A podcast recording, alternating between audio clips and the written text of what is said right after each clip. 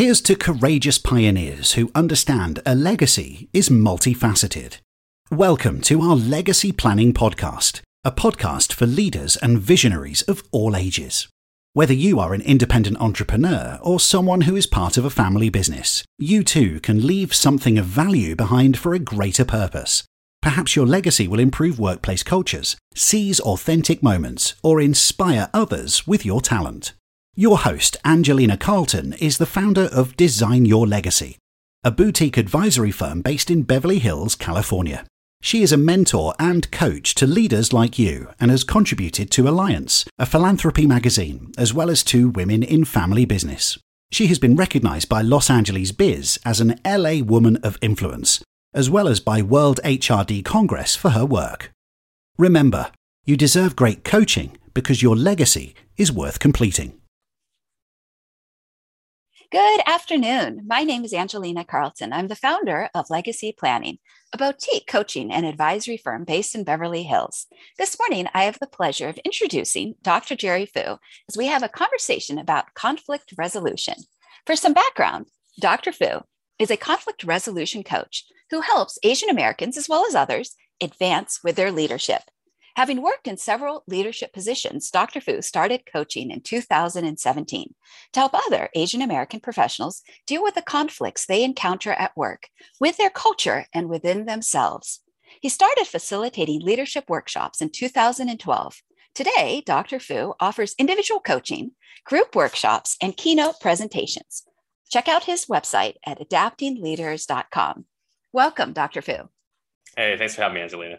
Yes, it is a pleasure. So, as you had mentioned uh, before we started recording, we're going to have a, a rich stew of topics we're going to cover that are going to be a little spicy and maybe a bit controversial. But when people are defining, developing, and executing their legacies, I think that there's many challenges they're going to come across, people that they're going to meet, and individual mindset uh, challenges that they're going to come across, whether it's limiting beliefs or breaking through stereotypes. So, I'm going to ask you about the alchemy in a moment between being a doctor and coaching individuals, but I actually want to start by asking you what's great about the Asian culture? Because some people might not have exposure to it, or their only exposure is the mainstream media. Oh man, yeah. I uh, I would start with the food. Um, you know, I, I can't get enough uh, dumplings or noodles or you know sushi or spring rolls or anything else like that. I in Houston where I am, um, I love doing a dinner tour in Chinatown. And every time I take people in, it's never, oh God, like I never want to come back. It's like, I want to bring all my friends here and I want to, uh, you know, I think about, uh, you know, the karaoke, right, where people, you know, kind of, you know, shed their pretenses and they sing. And, you know, it's like, I never expected the Japanese to come up with something like this, but you know what? It's really become much more mainstream, right? And then, you know, I love anime and you know I love the storytelling and the quality of of uh, of the of the animated uh, characters itself. There's just so many great stories out there, you know, that give a window into Japanese culture. Uh, you know, you got a lot of cool swords and you know martial arts and this you know and then there's you know technology and and the and the stereotype is as annoyed as we might get with it we're you know we're flattered that people expect us to be smart and that you know they expect us to be good at you know have certain things right that's there's not certain other stereotypes that imply that we're irresponsible or things like that but that you know people are just like oh well you know i got scrutinized because they knew you know jerry's gunning for the top grade and you know as annoyed as i got with that I'm flattered that they saw me as a threat to their academic success. So, you know, it's all good. Okay, so the food, the culture, the way to celebrate, whether it's mm-hmm. through karaoke or the different flavors of the food. Okay, wonderful. Okay, and just uh, also just to break the ice, um, you mm-hmm. come from Taiwanese parents, and they came to the United States to pursue their master's program, and then so you are a first American born here. Correct. Yeah. Okay. Okay, just wanted just in case somebody had questions. And all right. Yeah. Okay, so I just want to start with some people may think there's a difference between the niches of pharmacy mm-hmm. and conflict coaching. Mm-hmm. But to me, one is visible alchemy and the mm-hmm. other is invisible alchemy. Mm-hmm. What say you? Yeah, uh, it's a, it's not an either or; it's a both and. Uh, largely because uh, in pharmacy, uh, where I've you know been practicing for 16 years, um, you know, for a while now, and um, you know, there's a lot of clinical skills that they teach you, and you learn a little bit of interpersonal communication, but not a lot. And uh, the truth is, um, in any healthcare setting, yeah, there is a workflow to manage that involves application of your clinical knowledge, but it's just as much about managing your relationships with your team and not just with your patients. And if you have unresolved conflicts, um, that will cut into your ability to to deliver high quality patient care. Um, you know, and you, given that these medications uh, can be fatal if uh, the wrong dose or the wrong medication is given, right? You can't afford to compromise patient safety just because like you don't get along with your physician or like the nurses that you're working with or the technicians that are helping fill these prescriptions uh, have a bad relationship with you. Uh, yes. And so, yeah, so conflict is everywhere. Um, even in the best of relationships, uh, it's not a question of whether or not there's conflict. It's it's more about uh, how well did they handle that conflict. So, what I found was interesting is that as you advanced as a pharmacist within the medical mm-hmm. community, mm-hmm. you were invited to serve in leadership positions, but that also meant that sometimes you couldn't be a people pleaser oh, you can't be a people pleaser. Like you yeah, can't right, right, right. Yeah. So here you are advancing, and you're invited into management roles, mm-hmm. and I would say for you to step into your power or even to step into your legacy, and we'll get into your legacy in a moment, mm-hmm. but it, it, required you to grow and also to read the landscape and see the landscape as it truly is. Mm-hmm. Oh, that's exactly it. Um, yeah, before, right. Um, I remember a friend asked me 11 years ago, he goes, Hey, are you an approval addict? And I just saw my entire life flash before my eyes you know the math team trophies the instruments oh. the you know the academic success and uh, you know you learn quickly if you expect to survive as a leader that there's a side of leadership that's difficult and unpopular. It can feel often very lonely as well, because when you feel like you're the only one standing for a worthy cause and everyone else is like, not too hard, or nope, I'm just not worth this isn't worth my time or salt anymore. And you're just like, what do I do with myself? Right. Um, and yeah, basically when I started to take on leadership positions and you know I had technicians who were you know not pulling their weight, but uh, in my um, attempt to give grace and um, avoid the conflict, I was basically enabling them. Because as long as I didn't tell them and show them how they were underperforming and and even better to demonstrate how they could do better so that you know we can actually pull uh, you know uh, get be productive again. Um, you know i actually got written up by management because i was not willing to address these conflicts well. You know i wasn't willing to discipline them. I wasn't willing to fire anybody. And you know it weighed on me. Like i just sat here with all this resentment and self-loathing and i just felt helpless in terms of how to figure out how exactly i was supposed to engage in the conversation that would be productive without antagonizing them right right and I do want to mention before we go to this conflict that you're actually like a fun guy. Like you like salsa dancing, you like exploring, you're a foodie, you like mm-hmm. karaoke. So again, if for somebody that I might presume is an extrovert, you love mm-hmm. people. So it's not as if you were going to be a leader that would take on a dictator type of mindset.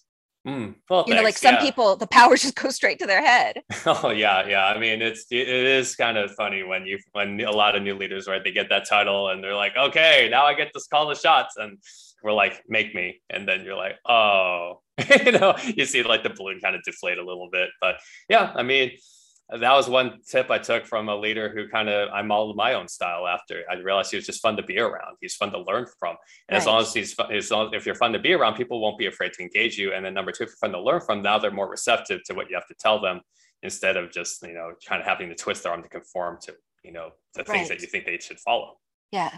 So I want to get into for a moment how culturally Asian Americans typically look at conflict. But before I do, I want to, to share that the demographics are changing. For instance, uh, the new luxury buyers, many of them are out of China.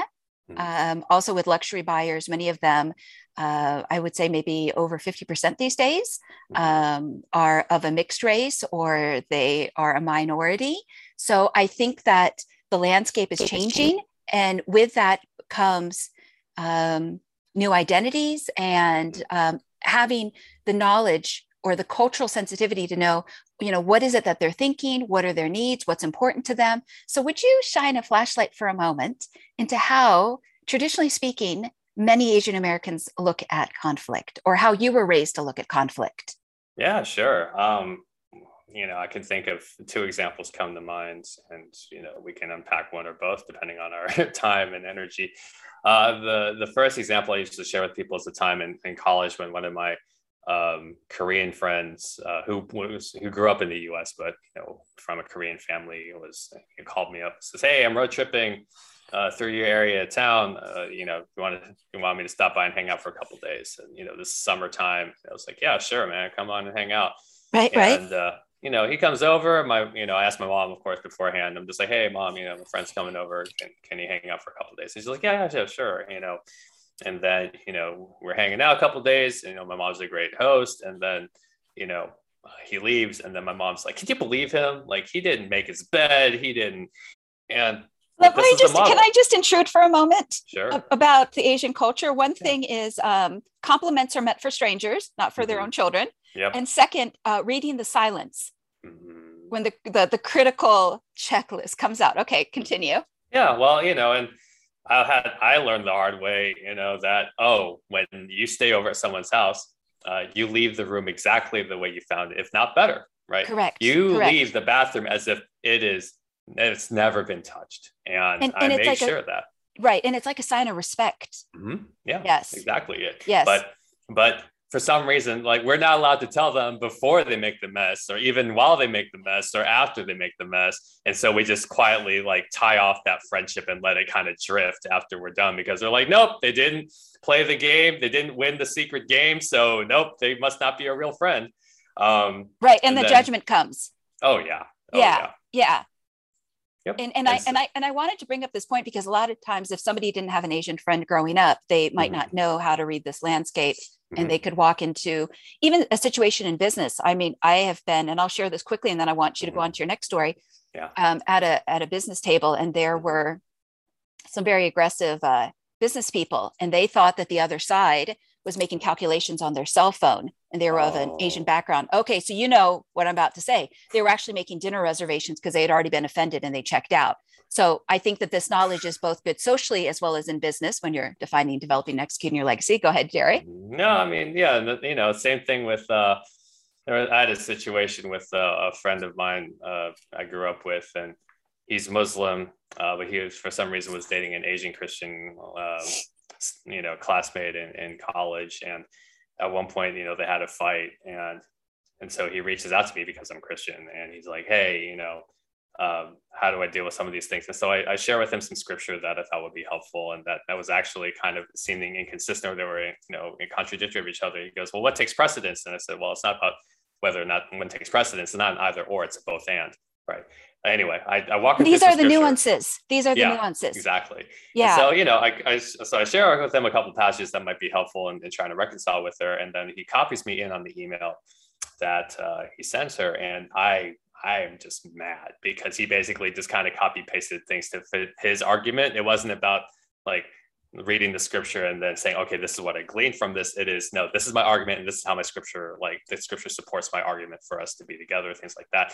And I, I mean, I told my mom because this was over another summer break. I was just like, Mom, I'm not happy with him. Like I got, and then no, no, no, no, no, don't, don't, don't, don't, don't. It's not worth, it's not worth upsetting him over something like this. Like just, just, you just take time and just sleep on it, and you'll, you'll get over it. And I'm sitting there thinking, this is, this is not healthy right. Compared to what she's saying is like internalize it be silent compared to directly confronting or yeah yeah yeah. It's like it's not worth it's you, you don't want to like antagonize them or, or jeopardize the friendship um, you know by bringing this up if you're upset with them as opposed to you know the, the relationships that i know that are strongest in my life now even personally um, especially personally right?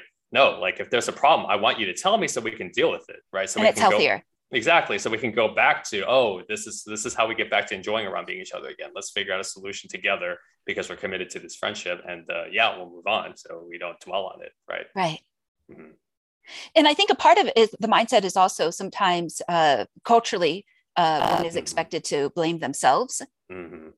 and yeah. take on that burden compared to having the courage and setting aside the time to articulate to the other party, mm-hmm. hey, this bothered me. Let me tell you you know, my perspective, they just bottle it up inside and they've got this whole universe of thoughts and feelings on the inside. Mm-hmm. And unless you can read that silence, you don't even know what's brewing underneath the surface. Mm-hmm. Yeah. I mean, yeah. no one no one wants to come across as whiny because that's just you know that's just you know that's not like the strong silent you know uh, strength that we're supposed to have, right? We're just supposed to you know keep that internalized. And if we're really strong we're not going to show weakness. We're not going to show that we're upset. We're not going to show these things. And on one hand yeah you want to maintain your composure but um, part of maintaining composure is the willingness to share what's what's, what's upsetting you. And giving voice to that. Mm-hmm. yeah yeah. So what I, I think that it's so interesting about that is that it does take vulnerability and it takes mm-hmm. courage and it is countercultural. Mm-hmm. yeah on more than one level. Yeah. Oh every level. Yeah all right. But as you moved forward in leadership and management positions, you had to step up. You oh. couldn't expect employees and associates to read your mind or to know like your prior 30 years of how you were brought up. Yeah. Yeah. Yeah. Yeah. One of the one of the earliest mistakes I made um, when I started with my current pharmacy job was um, I brought on technicians that I'd worked with at my previous company uh, when we were starting this out. And the mistake I made was um, assuming that they worked and they had enough work experience to know like what was expected of them you know show up on time you know make you know work hard communicate collaborate find solutions learn quickly. And very quickly i saw that as long as i was not enforcing consequences for things that were um, you know uh, causing problems with team unity and resentment and things like that um, they didn't take me seriously. They didn't respect me as a leader. You know, I I wanted to be the laid back guy that's just like, hey guys, here's a here's a ton of autonomy. You know, as long as we get the results we want, you know, do do do what you want with it, and you learn quickly that uh, not everyone uh, buys into that, or they see your silence as uh, as that things are okay.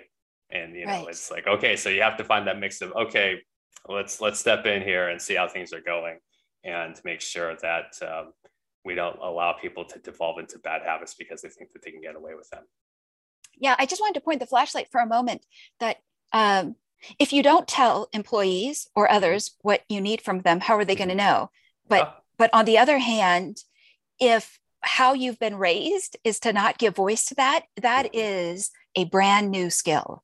Mm-hmm. Yeah. yeah. So what was that like internally for you? Yeah, it was oh, it was terrifying.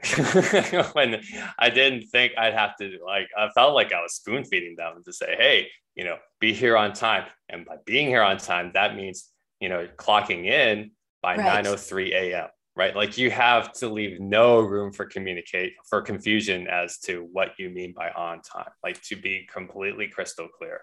Right. Um, there are times when uh, you like because I have a tech who likes to do that. She she claims that if you allow her, you know, to improv on principles like balancing out, you know, take care of the patient versus make money, like sometimes those two are in conflict and she just wants help. Like she wants more rules to help her kind of, you know, sort through trying to, you know, reconcile these two um, potentially conflicting principles. But then at the same time, like I give her so many rules that she starts to dance around them and look for like loopholes or like she pushes boundaries. And so she's um, testing.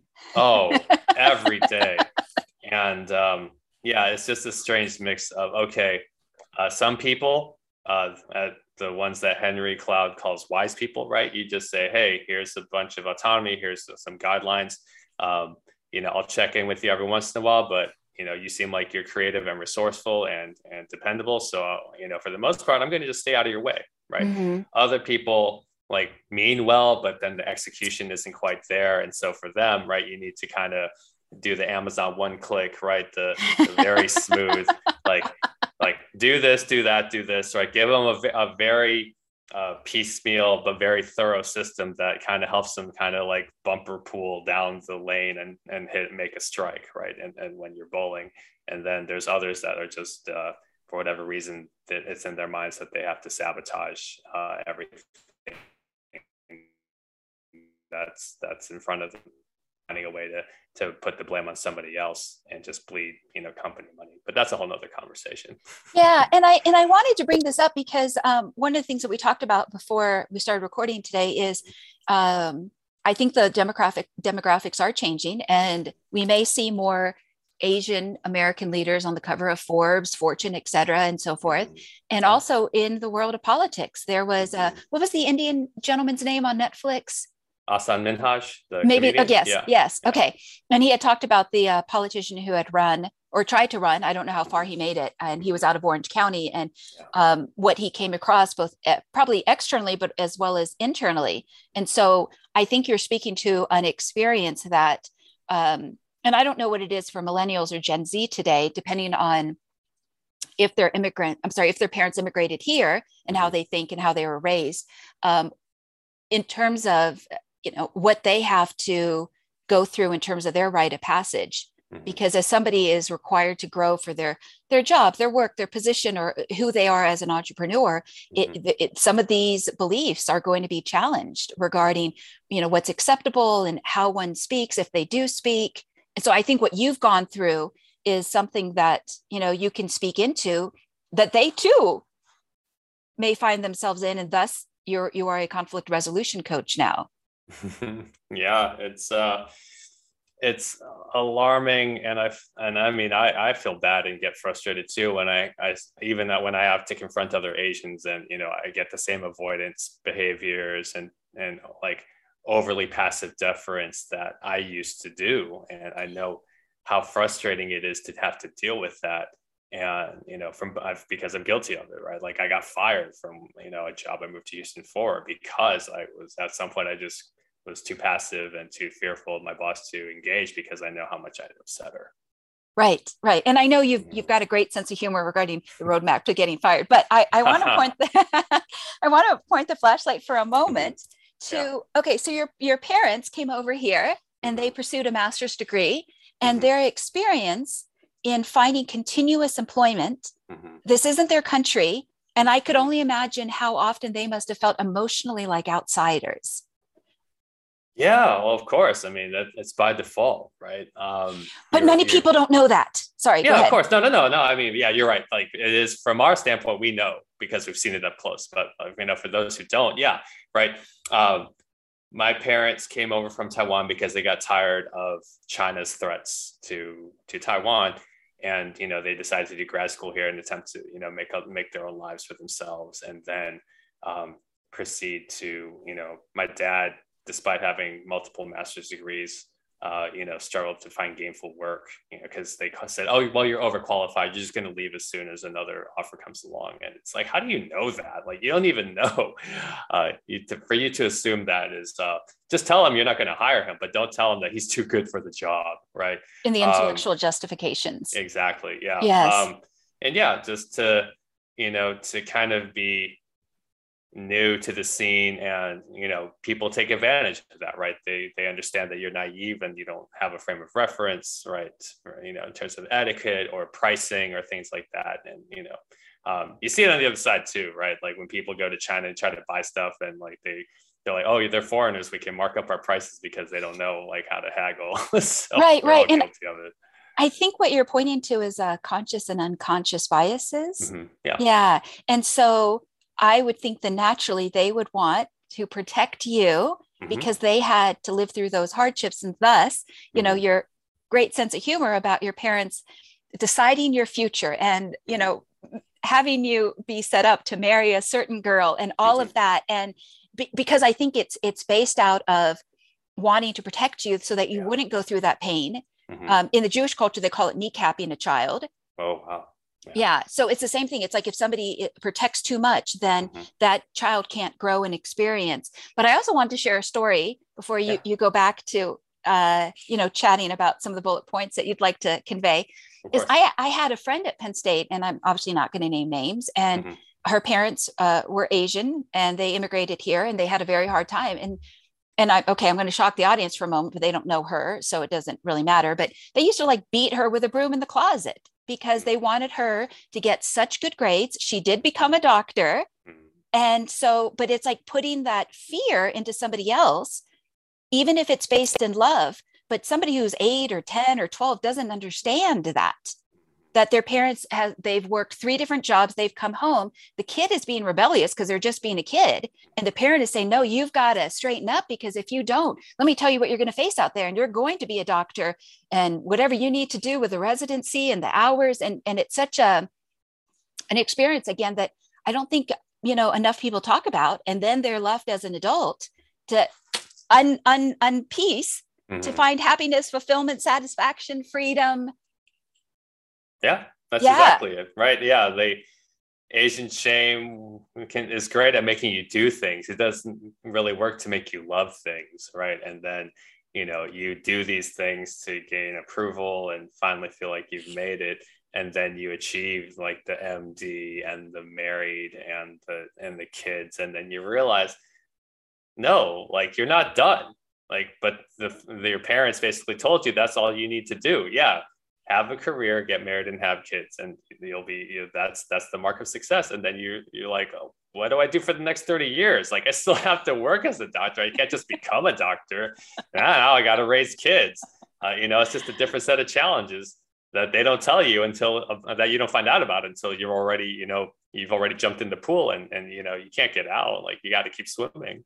Right. Right. Yes. So, is there anything else before I move on to the next question that you would want the listener or the viewer to know regarding navigating conflict, what might come with it, or even something that's helped you, whether it's like the 10 second rule of courage or anything that could be useful? Yeah, sure. Um, yeah, some some good source material I've I've I've drawn from to kind of make my own recipe. You could say uh, there's a great book on Amazon called Difficult Conversations uh, and then the one that um, I went through some leadership training with, uh, focused on a book called The Four Conversations, specifically called one called The Closure Conversation, where you know if expectations are not met, these are the here are some principles to how to make sure this conversation goes well. Like don't wait too long, right? Don't let people off the hook. Um, you know, apologize. Well, you don't have to apologize for something you didn't do, but apologize that you know, learn to say I'm sorry. Uh, things aren't better between us, right? Or I'm sorry that this did not go as planned. And, you know, just acknowledge that, yeah, there's a problem that you and I need to fix and I need your help doing it. Um, yeah, part of it is imagining what a successful conversation would look like or sound like, right? Um, 10 seconds of courage is a huge one because people are just terrified and they think, oh, I gotta be like a superhero in All order to get this thing and charge ahead. It's like, no, you just need 10 seconds to get the ball rolling. So that way you can't like back out once you've kind of started things, right? Um, script your critical moves, right? Don't just try to like have it all like rolling around in your head, like get it out on paper. What are the specific things you want to address? And then rehearse them, right? Um, you know, get that muscle memory, get, you know, practice in a mirror, record yourself, right? Make sure your tone is confident and calm. Make sure that uh, your posture and, uh, projects confidence right? And then um, you know on another podcast we talked about like the four c's which are like uh, compassion uh, for the other person curiosity to lean into a situation um, collaboration to uh, to realize that you two are actually on the same side like working toward a bigger uh, solution. And then closure you know just to say hey you know what? This is you know that, that, that you can find it right and that you can experience it and enjoy it uh, once you've come to that resolution. And i know that you're you're big on closure. Mm-hmm. oh super big. Yeah. Tell me tell me why that's important. Um because basically um, i think of situations both for myself and for others right? So uh, i'll give a i'll give an example. So at one point i had a victor roommate and you know the the default for me for conflict for most of my life and still really is because it's a habit I continue to fight daily is I just want to stay comfortable and just trust that oh well you know he knows he's defaulted on the lease and you know he knows that he should move out before I call the cops on him which did not happen um, until you know some friends with a lot of encouragement and we know we're game planning finally I'm just like I got to say this because I know I can't tolerate this any longer right? And then you know, after this guy realized that empty promises uh, to get me the money were not going to offset the many extensions that he requested and I granted, and he still failed to meet. Mm-hmm. Uh, when I told him, I was like, nope, like the, your money's no good. Like if you do get any money, uh, use it to, to only then did he uh, start to move things into boxes to finally actually move out. And the you know the day he finally you know was able to give me back the keys and, and move out of the house, I tell you, Angelina, like that night just felt like the biggest weight off my shoulders, just whoosh, right? Yeah. just like, oh, I'm so glad this is over with, right? Instead of, oh, you know, I just want to stay comfortable and oh, I'm frustrated, but oh, I don't want to. Yeah. Well, it feels like, you know, sometimes people can pit themselves against, and that's like, mm-hmm. yeah, sometimes the only way around it is through it, mm-hmm. but it's never fun. You know, you spoke for a moment ago about uh, closure and uh, curiosity and, and um, the other C that I can't remember right compassion, now. Yeah, compassion, yeah. Collaboration, yeah what comes to mind is I think humans are often hardwired to want the comfortable and the easy. And so we really have to get out of our comfort zone to say, I would like to think and not be emotionally lazy mm-hmm. or intellectually lazy. And but that takes effort and it takes um, a great coach. I'm going to plug coaching right there. Yes. Absolutely. Yeah. As well, as well as a community around them to say, Hey, don't just rest on your laurels. Let's have those difficult conversations compared to being surrounded by a bunch of yes people that enable bad habits. Excellent. Yeah, yeah. exactly it. Yeah. Because how you know there's a saying, and, and sometimes it's true, sometimes it's not. But the saying is how how somebody does one thing is how they do everything. So if they're um, you know trying to slide in one area of their life, it's also because no one else is calling out their junk in in the mm-hmm. other areas. You know, yeah. yeah. Okay. All right. So, um, speaking of comfort zones, let's move on to a mm-hmm. growth mindset. So I, I, I love the fact that you've talked about the subject of rejection because with being an entrepreneur, you're going to deal with rejection, the cold calling, all of it, you know, yeah. pitching one on one, one on many group sessions, all of it. Being an entrepreneur is asking somebody 50,000 times if they'd like a glass of water and being able to handle it if they say no. Yeah. Yeah. That's, uh, yeah, the growth mindset. That's definitely, I mean, I'll be happy to admit that rejection for me um, there are certain areas in my life where I overcame it more easily than other. You know, I offer yourself and they say no, and you say, okay, well, thank you for not wasting my time, right? You have to frame it yeah. in the best way possible. And then you just realize, hey, you know what? A door closed means I get to move on. And that's perfectly great. Right, right. What I liked that you spoke to with courage is that one of the growth areas for you is not counting yourself out. And I'm, mm. and I'm just mm. going to call, I'm going to name it. Okay. I realize I'm putting yeah. you on the spot. no, it's fine. Please do.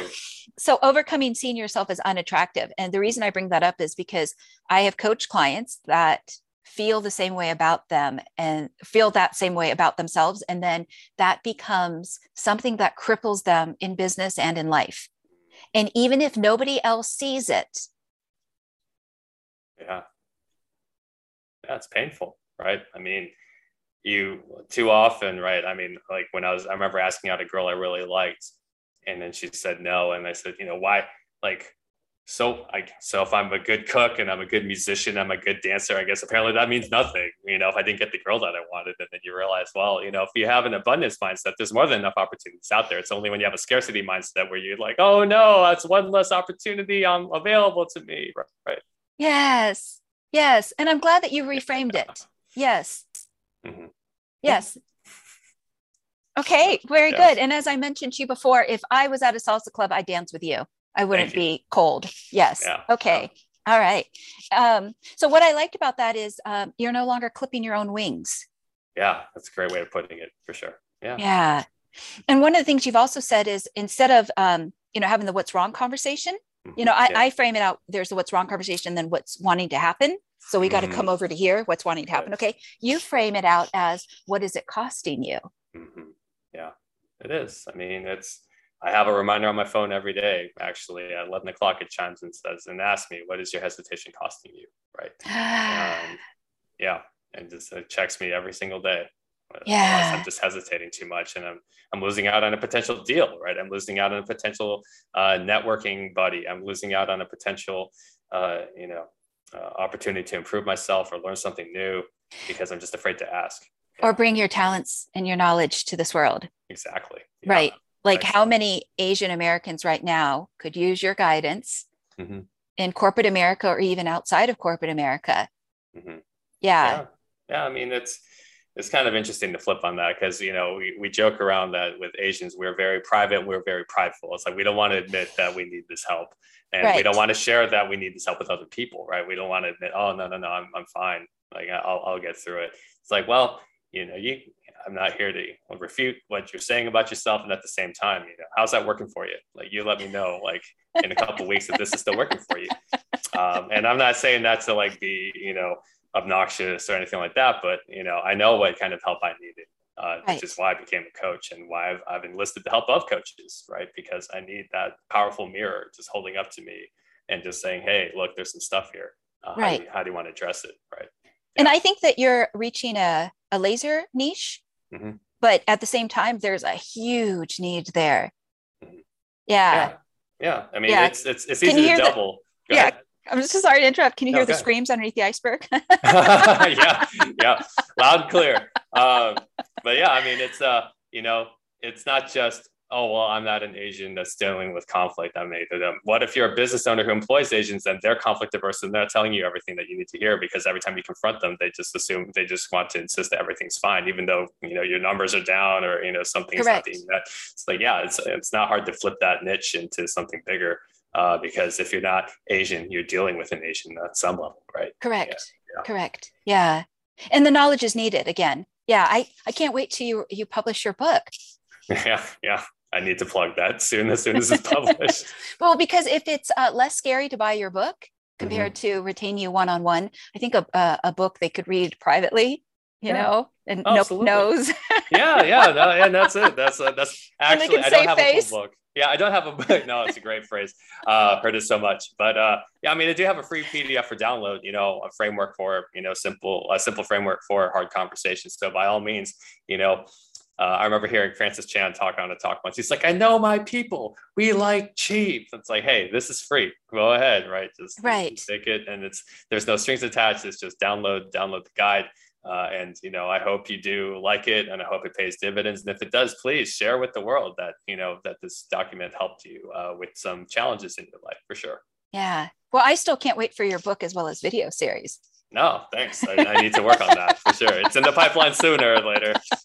All right. Well, one of the things that we that uh, that you've brought up before is that um, you know fortune does not last beyond three generations. Oh yeah.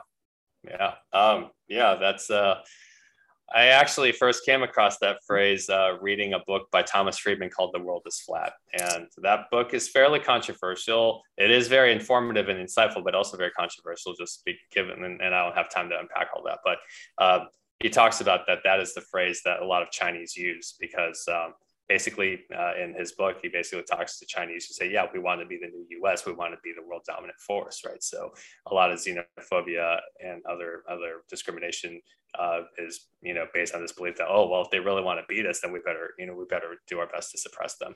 Um, but yeah to go back to this phrase right uh, the first generation is the one who fought the war, right? They they plowed the fields, they sowed the soil, they they established the fortune. Yeah. Yep. They hustled, they did the menial mm-hmm. jobs, mm-hmm. they worked yeah. hard to build the house, to take mm-hmm. care of everything. Yeah, yeah. Yeah, exactly. They worked so hard, right? Because they know what they came from, and they're like, we don't want to go back that. You know, we want we, we don't want to have to worry about you know where our next meal is coming from, where our next paycheck is coming from. So we're going to do the do the work to establish that foundation. Uh, the second generation, right, is the benef- benefits from this hard work, right? But they don't mm-hmm. have their own war to fight. But they've seen enough where they can say, okay, well, we know kind of how to manage and hold servants. Like, okay, you know, we we we may not be as grateful for it because we weren't the ones that worked for this, but and built it and earned it. Yeah. yeah. we we understand where it came from and we're grateful for the the blessing that has been passed on to us. And then the third generation, you know, they inherited everything. So, you know, what's what you didn't work for, you're gonna waste, right? And it's like, ah, I don't care, you know. And party's just, up, celebration yeah, time. exactly, right? I, you know, oh, it came from somewhere. And you know that's one thing i had to learn you know as a leader was where i realized i couldn't just rescue everyone like i, I feel bad for you know, I think about all these people that work so hard because they saw like uh, my boss, one of my bosses was, you know, his dad had his own company and he talked about there are some really lean months where, you know, you have to, you know, all you have is like Bisquick and milk and just very cheap food for breakfast. And then, mm-hmm. uh, you know, I remember Mike Huckabee talking about growing up very poor in Hope, Arkansas and says, you ate everything on your plate because you didn't know like if you're going to have more food right but yeah. when people are just like ah i don't like green beans like you overcook them i'm not going to eat them and it's like kids the best way for kids to stop being picky is for them to realize you know what if there's nothing else to eat i better eat this yeah what I, and i wanted to point a flashlight for a moment to the second generation because they get to watch their parents in mm-hmm. terms of having a positive role model mm-hmm. in having some idea of what it is to maintain the wealth yes. so in my work with family businesses this conversation Mm-hmm. comes up a lot because how do you teach the second or even the third generation? Good luck with the third mm-hmm. generation. They definitely need positive role models. Mm-hmm. And I'm also going to plug here that I find you to be a positive role model because you're doing the internal work. Um, but at least the second generation has somebody that models it for them mm-hmm. because somebody can talk the talk, but if we can watch them walk the walk, that mm-hmm. imprints our subconscious and the repetition much more than. Yeah. Yeah. yeah it is. I mean, and to some degree, you know, I did get, I did, a, I have a work ethic because I saw how hard my parents worked, right? It wasn't, even as my mom wanted to rescue me from like the more difficult things, I know how hard my dad worked, you know, trying to maintain a job or two or three. And then my mom was, you know, just in her efforts to keep us from getting worried, right? You know, she managed the finances behind the scenes and some way never had to worry about it, but there's no question. Um, I know how much work they put in to give me, you know, a better life for sure. Yeah. And I just wanted, uh, before we move on, um, mm-hmm. just to point a flashlight for a moment. I think sometimes with the third generation, they need to find their own purpose. Yes. Because one of the things that comes with expectations that's not talked about a lot is mm-hmm. if somebody doesn't reach that standard or their expectation, they can start to give up a little by little by little in life mm-hmm. and not tell anybody because of that pride.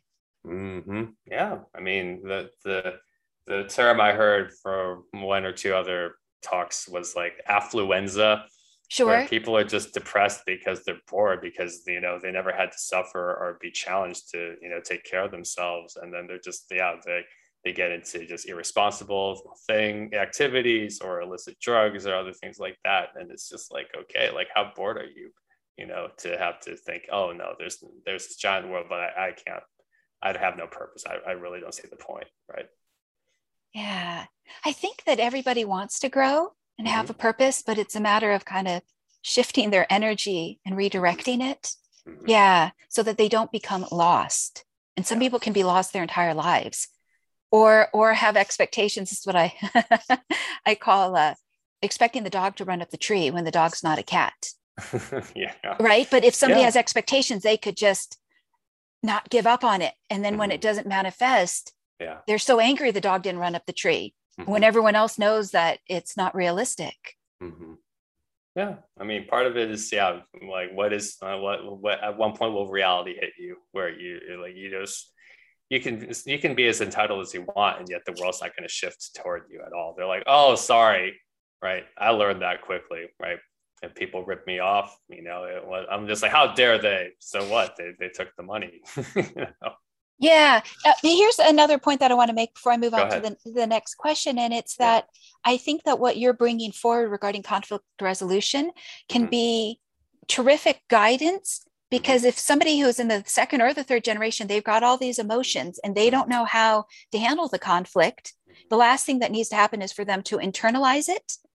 Because, mm-hmm. because you know, if they start to internalize it, they're going to start to shrivel up and then mm-hmm and then it's just going to be like cognitive dissonance on the inside unless yeah. they can find a good plan and if they read a book that's great but sometimes especially the younger generation they're not going to read a book in the that medium of communication so they're going to want to like find the person that in this is my metaphor for it to you know be the boy scout or girl scout leader to walk them through the forest and yeah. say avoid the poison ivy this is where you walk this is how you do it this is avoid the rocks and yeah the yeah. this and the that yeah mm-hmm.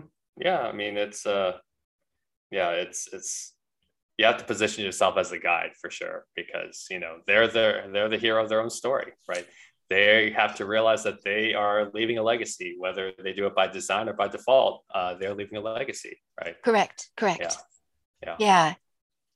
well again i just uh, want to highlight that i think that you bring a valuable service to the work to the world regarding navigating conflict because when people don't know how to navigate it, it can go down to the core of identity. And then it's like, well, you're attacking me. And it's like, mm-hmm. nope, just attacking your idea. yeah, nothing personal. well, but that's my idea, right? They attach identity to it. And yeah, I mean, I think that one of the, it's, it's one of two things, right? When you have a plan and you have it, when, you know, you realize, oh, you know, standard operating procedure, oh, like something went wrong. Okay, we have the checklist. Let's go through the checklist, right? Like mm-hmm. when you do that, and if you have a clear, straightforward plan, uh, your chances of success go up, right? And at the same time, you still have to execute the plan. Like, so what if you have a plan? If you never actually do it, like you right. can't resolve conflict because com- like resolving conflict is an action and not just a not you can't just study it and hope that it goes away right right uh, so yeah happy to offer that plan of attack for anybody that yeah with the challenge for sure and the other reason why I invited you onto this platform is because I would like um, there to be a number of faces that explain coaching concepts because somebody might be searching for a coach and they could say, well, I don't vibe or relate to that one, but maybe this one spoke to my experience. And I think, like I mentioned to you before, that business coaching is a $10 billion industry and technology is something like 950 billion i don't I'm, I, I don't have the numbers exactly in front of me yeah. but it what it what it says to me is people are hungry to grow now they got to figure out who they will trust in the marketplace to lead them forward because we're happiest when we're growing.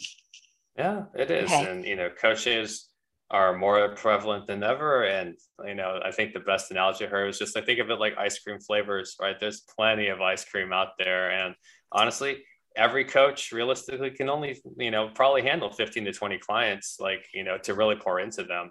Uh, right. Uh, and so to think that somehow someone is able to you know kind of dominate more of the market just because they have more automated online courses is you know it's a nice idea but also unrealistic right if they expect to really make a difference on a personal level um, yeah like if you're going to do face-to-face or even virtual face-to-face interactions uh, yeah 20 is a pretty high high ceiling for a lot of coaches yep yep so they don't burn out correct mm-hmm. yes Yes. Okay. Very good. And I also just wanted to highlight that I don't think it's uh, how perfect the coach is. I think it's how mm-hmm. well the coach understands their pain point. Exactly. Yeah. yeah. It's, it's okay. compatibility more than anything else because, yeah, like it's. Okay. Well, speaking of the service that you offer, the mm-hmm. fruit of your legacy, mm-hmm. what is it that you think that Asian Americans face today? And I just again want you to um, shine a flashlight there and pinpoint it regarding what's holding them back because again it's an experience that somebody who might be in a different type of family or or who's had a different type of upbringing you know won't understand unless you kind of spell it out. Yeah i mean you know there's a combination of external and internal challenges right? Um, you know an example i'll give is a conversation i had at an international networking event. Um, you know multicultural but there was an older white gentleman there because i guess he needs he wanted he wanted culture so he showed up and we started talking and um, you know he asked me he goes hey so you know all these things about asian hate crimes we're seen in the in the media lately like like is it really that big a deal? Like you know have you experienced anything like this? And i said hmm you know i could take this one of two ways right?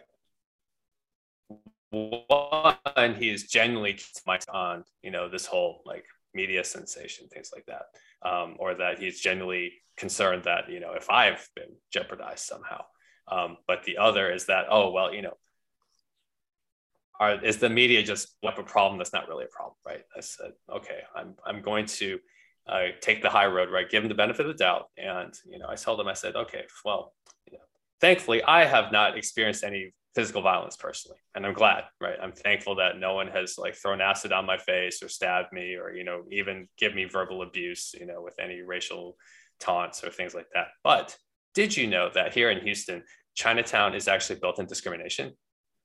What? Oh, I didn't that? know that. Yeah, this is okay. this is this is knowledge drop right here, guys. Okay. Uh, you know, did you know it's built on discrimination? Because what do you mean by that? This is well, you know, they sequestered all the Asians in like the southwest side of, of town, and to add insult to injury, they they divvied up the voting district lines in such a way that you couldn't concentrate all the Chinese into one district, so they could actually have a, a vote like for political clout, right? He goes, oh yeah, and it says. So yeah, so just because uh, we are not experiencing more physical violence like up close and personal does not condone the fact that there's a bigger system of discrimination that just because it's not causing pain is not oppressive. Right. And he's like, oh, and so I said, look, realistically, right? this guy will just be like, oh, that's something to think about, and then walk away and just kind of not change his life or perspective. But you know, you got to try. well, I think uh, it was something that he hadn't come across before. And one of the things that, you know, with coaching is sometimes that aha moment could happen three days later. Oh, yeah. Yeah. Yeah. Wow. Yeah. I know that uh, there's an expression, and the expression is that poverty is the greatest form of violence. Hmm. I like that. Yeah. Um, but I didn't know that about, uh, you know, when, when somebody thinks about things politically and with power and who gets to have a voice at the table, who doesn't. Well, it's that yellow peril, right? As we said, right? Like it, you know, they're they're like if Chinese, if China really wants to become the dominant world player, then you know, the, like the the line of thinking is, oh well, then every Chinese is thinking that, and therefore they're going to take away our jobs, they're going to take all the power positions, and we're going to be oppressed in the same way that we're oppressing them. Well, at least we're going to oppress them before they have a chance to attack us, right? Which is yeah. primal, right? Yeah. Yes, I'm going to get you before you can get me. And I just want to make a distinction here that there's a difference mm-hmm. between the CCP and the Chinese people. Mm-hmm. Yeah, because the way the news media speaks of it, then people start to fall into a like a, you know, a habit of mm-hmm. just making it all China. And it's like, no, the mm-hmm. Chinese people are not deciding the decisions of the CCP. Okay, yep. just wanted yep. to clarify that. Okay, absolutely. All right. So speaking of perceptions, mm-hmm. uh, some examples could be leadership is hard, or I can't ever be good with overcoming conflict. What are some of the perceptions you've come across, uh, whether it's your own internal dialogue or in coaching others? And again, you've led uh, leadership workshops since 2012. And mm-hmm. so you've been in this space for a while. Yeah. I mean, I see it in my own life and, and the people that I coach, you know, um, yeah, you have for me personally, for the longest time, it was like leadership is hard. I could never be good at it. So I'm just not going to bother. Like, I'll never, if I'm not good at it after two or three tries, then I'll never be good at it. So I'm just going to stop. Like, you just put that ceiling on yourself. And no matter how many mentors say, you know, I see something, you know, in you that you don't see in yourself, or other people think, well, Jerry could be a good leader. I mean, but, you know, those they're out those outside voices only do so much unless i'm able to ch- change my internal voice right yeah. um, and when I finally had the chance to teach leadership and see it modeled for me was when I finally started to tell myself a different story to say, well, what if I could be a good leader? You know, what would that look like? How would I carry myself? You know, what work would that involve? And now, right now, when you give yourself permission to have possibilities, uh, that's when things start to happen, right? Um, other people, you know, you have this mentality if I can't, and you know, the the call out question is, well, can't or won't, right? Um, yeah. Yeah. And I mean, I've been guilty of it myself. Well, I can't do that. It's like, well, can't or won't. It's like, oh God, like don't remind me. That's honest. Mm-hmm. Yeah. Yeah. Yeah. I think one of the questions you brought up before is what if I gave myself or gifted myself permission to be mm-hmm. a great leader? Yeah. yeah. Yeah. So, what and who has helped you become a better leader? Oh yeah, I love this question because yeah, for people that helped me get to where I am, I'm, I'm, sure they love the shout out, but I'm sure they're also embarrassed. to Be like, oh, geez, Jerry. You know? uh, the specific name I will go with is Michael Negretti. Um, he saved my he saved my pharmacy career, and what okay. I mean by that is, uh, you know, I when I was asked to help with a leadership workshop back in 2012, when you know life was very uncertain, and uh, I happened to get paired up with him, and I said, oh yeah so excited because I knew directly. And then, you know, I saw um, the way he brought out the best in me and set me up for success. And, you know, he was, it just, it was just so fun to work alongside him and work hard with him. And after that experience, I had to ask myself, and I think this was key, was just to reflect on that and say, you know, what made him so effective at leading me? And I said, he's fun to learn from. He's fun to be around. Um, he's there's no question about how hard he works. He's always tinkering, always looking for new ways to innovate. Um, he's always collaborating with me, and he would say, "Oh, Jerry, yeah, I overhauled the curriculum for tomorrow's presentation. Could you take a look at this? Like, see what you think, and see what you want to take lead on." And I basically internalized a lot of those qualities for myself. You know, obviously, I put my own spin on things, but uh, there is no question that he basically was my blueprint. And I, you know, and had I not uh, had that to give me confidence to take on more pharmacy leadership positions, I wouldn't have a career in pharmacy right now. I'd probably be slumming in something else. Like at one point, and I haven't mentioned this on a lot of podcasts, at one, that that summer before or the spring before I, I worked with Michael, I actually applied for a Teach for America position because hey. I didn't have any I didn't have any promising pharmacy jobs on the horizon for me. And yeah, I came this close to mm-hmm. having to transition out earlier than expected. I think that's a beautiful story. And I think what it points to is how important it is to be a leader for other people. And mm-hmm. also, and then I'm, I'm a, a, repetitive record with this one positive role models, because mm-hmm. uh, what we're exposed to through repetition imprints our subconscious. And so the more that we can be at choice and choose who we are influenced by makes a difference with our future actions, our future identity, and our future legacy. Absolutely. Yeah. Okay. So, what are you working on right now in personally developing yourself?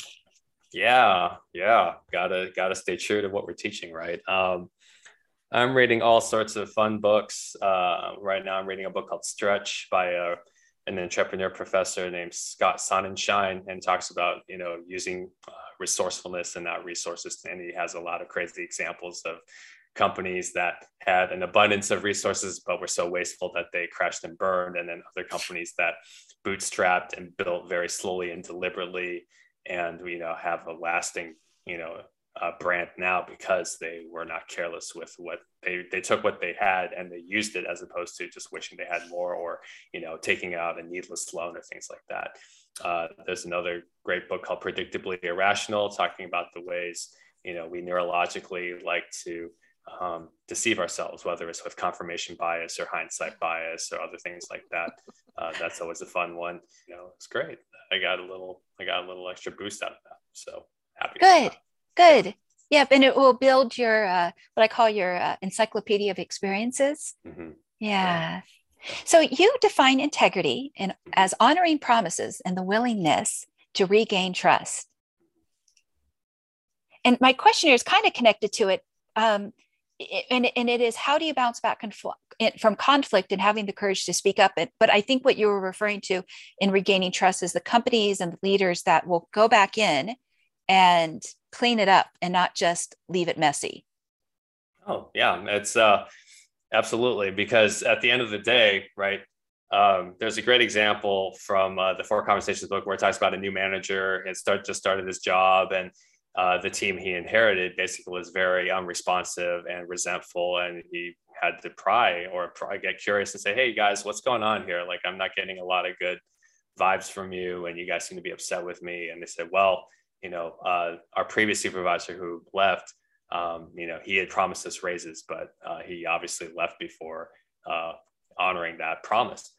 And mm-hmm. so this guy's like, well, you know, I didn't cause this, but now it's mine to take care of. So I better do something about it. Right. And so uh, there's this weird paradox of, well, it's not my fault, but it is my responsibility. Right. Um, and yeah, it's, it's not that I'm taking responsibility for someone else's damage, but I am going to take ownership and say, well, you know, if this is, if this ball is in my court now, then I need to do something about it. Right. If this fire has somehow found its way to my playing field, whether fairly or not, um, I need to be sure to do my part to you know put it out and if I'm really wise about it, I'm take measures to make sure that this won't happen again, right? Um, that was always been my you know goal from the beginning. Whenever I got involved in volunteer situations where they asked me to step in and, and you know come up with a solution or put out a fire, it's like okay, what structure do I need to build so that I can leave without things like falling apart like a Jenga pile, right? As soon as you take out that key piece and like just everything just falls apart again. They're like, Jerry, come back and rescue us. You're just like, no, I'm too tired. Like I built a machine for you. So right. I wouldn't have to be here anymore. Right. Right. Right. Yeah.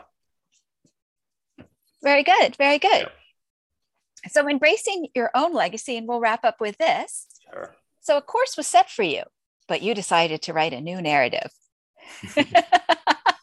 yeah. Yeah. You know, um, my mom had uh, what uh, a plan that she thought was pretty good in her eyes, right? Just work for a chain pharmacy for 20 years, and uh, here's this you know responsible girl that we've vetted for, through our network, and you know you should be fine, and I'll help you you know get a house, and you know I'll be here to help raise your your kids, and you know and that was it, and then you know it would have worked if uh, you know she, but she had never worked a day for the pharmacy that she told me to work for. So it's like, how are you such an expert on this company when you've never worked a day for them in your life? Right. Yeah.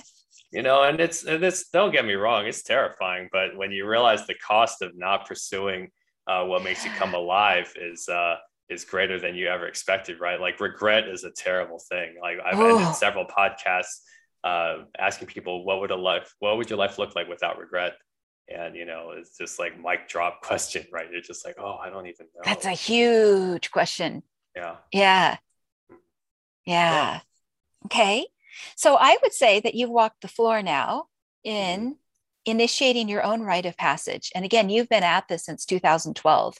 So, you know, when people joke about like, oh, it only took me 10 years to be an overnight success. So you've definitely been working away at uh, your internal landscape, your internal conversations, your internal beliefs. Um, you know, one of the things you said is a legacy is something you work towards in mm-hmm. that it's something that you would like to pass on. So, um, do you think leveling the playing field is a part of that legacy?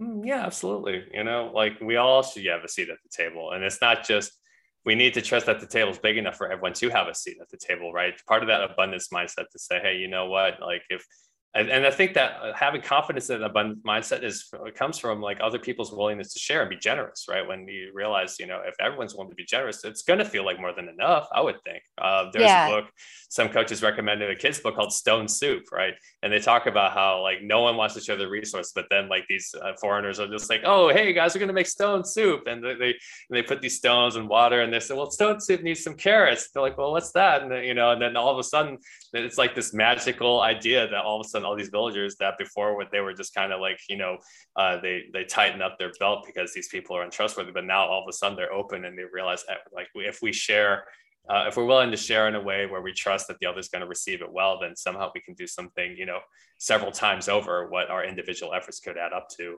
Um, you know and it takes some time to learn that because as you know in entrepreneurship there's plenty of sharks in the water but um, you know if you learn quickly enough and you and you learn to you know suss out better like who who's who's worth trusting and worth investing in um, i think that's just part of the process. And eventually you have a team that or a support network that withstands the test of time uh, because they've actually proven that they've been after a couple phone calls they still want to be around you. Right right. Yeah.